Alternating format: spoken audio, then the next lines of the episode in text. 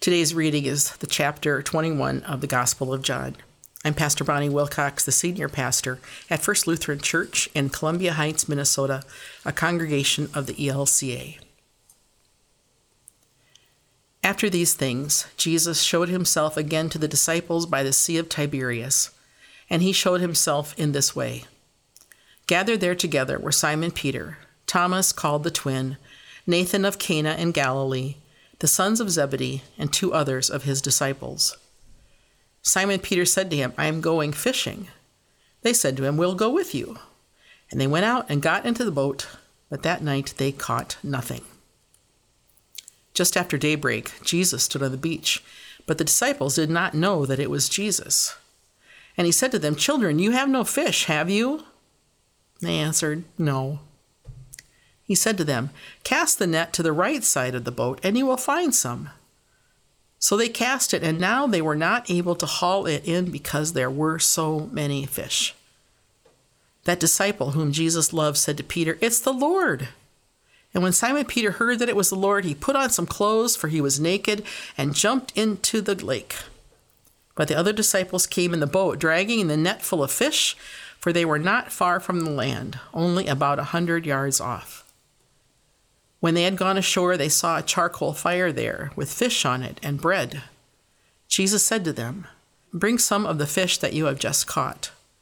So Simon Peter went aboard and hauled the net ashore, full of large fish, a hundred and fifty-three of them.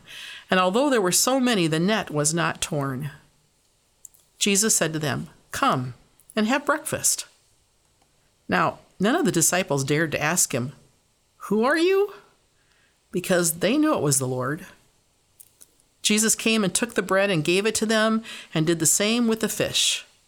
This was now the third time that Jesus appeared to the disciples after he was raised from the dead. When they had finished breakfast, Jesus said to Simon Peter, Simon, son of John, do you love me more than these? And Peter said to him, Yes, Lord, you know that I love you. Jesus said to him, Feed my lambs. A second time Jesus said to Simon Peter, Simon, son of John, do you love me? And Peter said to him, Yes, Lord, you know that I love you. Jesus said to him, Tend my sheep.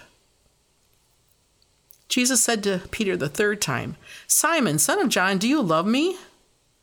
Peter felt hurt because he said to him the third time, Do you love me? And he said to Jesus, Lord, you know everything. You know that I love you. Jesus said to him, Feed my sheep. Very truly I tell you, when you were younger, you used to fasten your own belt and go wherever you wished. But when you grow old, you will stretch out your hands, and someone else will fasten a belt around you and take you where you do not wish to go. He said this to indicate the kind of death by which Jesus would glorify God. After this, he said to Peter, Follow me.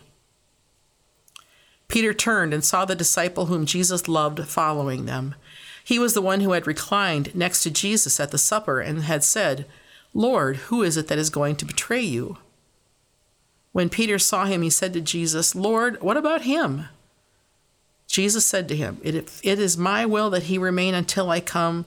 What is that to you? Follow me. So the rumor spread in the community that the disciple would not die. Yet Jesus did not say to him that he would not die, but, If it is my will that he remain until I come, what is it to you? This is the disciple who is testifying to these things and has written them, and we know that his testimony is true. But there are also many other things that Jesus did. If every one of them were written down, I suppose that the world itself could not contain the books that would be written. The Gospel of the Lord. And the end of the Gospel of John.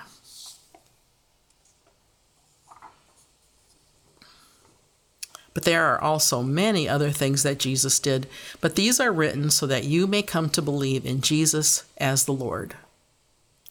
Imagine the task of a disciple of Jesus who is given the opportunity to tell what was seen and heard in three years of walking the earth with Jesus.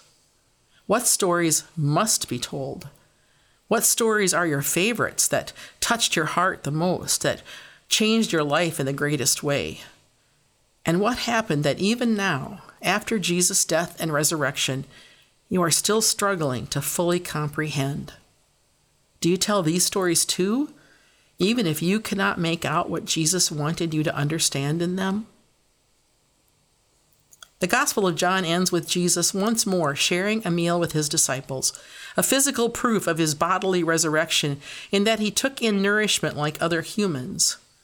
It was also his last opportunities to teach his followers before his ascension into heaven.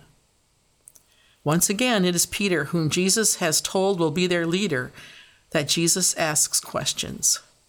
Do you love me, Peter? When three times Peter professes his love for Jesus, he is reminded of his mission. Feed my lambs, tend my sheep, feed my sheep. Not farming, but people. But just as Peter had denied Jesus three times before his crucifixion, now Peter is given three opportunities to profess now what he could not profess then. Yes, Lord, I love you. Follow me, he tells Peter. Follow me. As we approach this Christmas Eve, when we hear again the story of Jesus' birth, let us remember Jesus' command at the end of his earthly ministry. Follow me. We follow Jesus to the manger this Christmas, and we follow Jesus into the world. As you gather with friends and strangers over the holidays, who will the Holy Spirit put before you, asking you to profess your faith in the baby born in Bethlehem? How are you following him in this moment? Let us pray. Help us to follow you, Jesus, from the manger to your death and resurrection on Easter morning.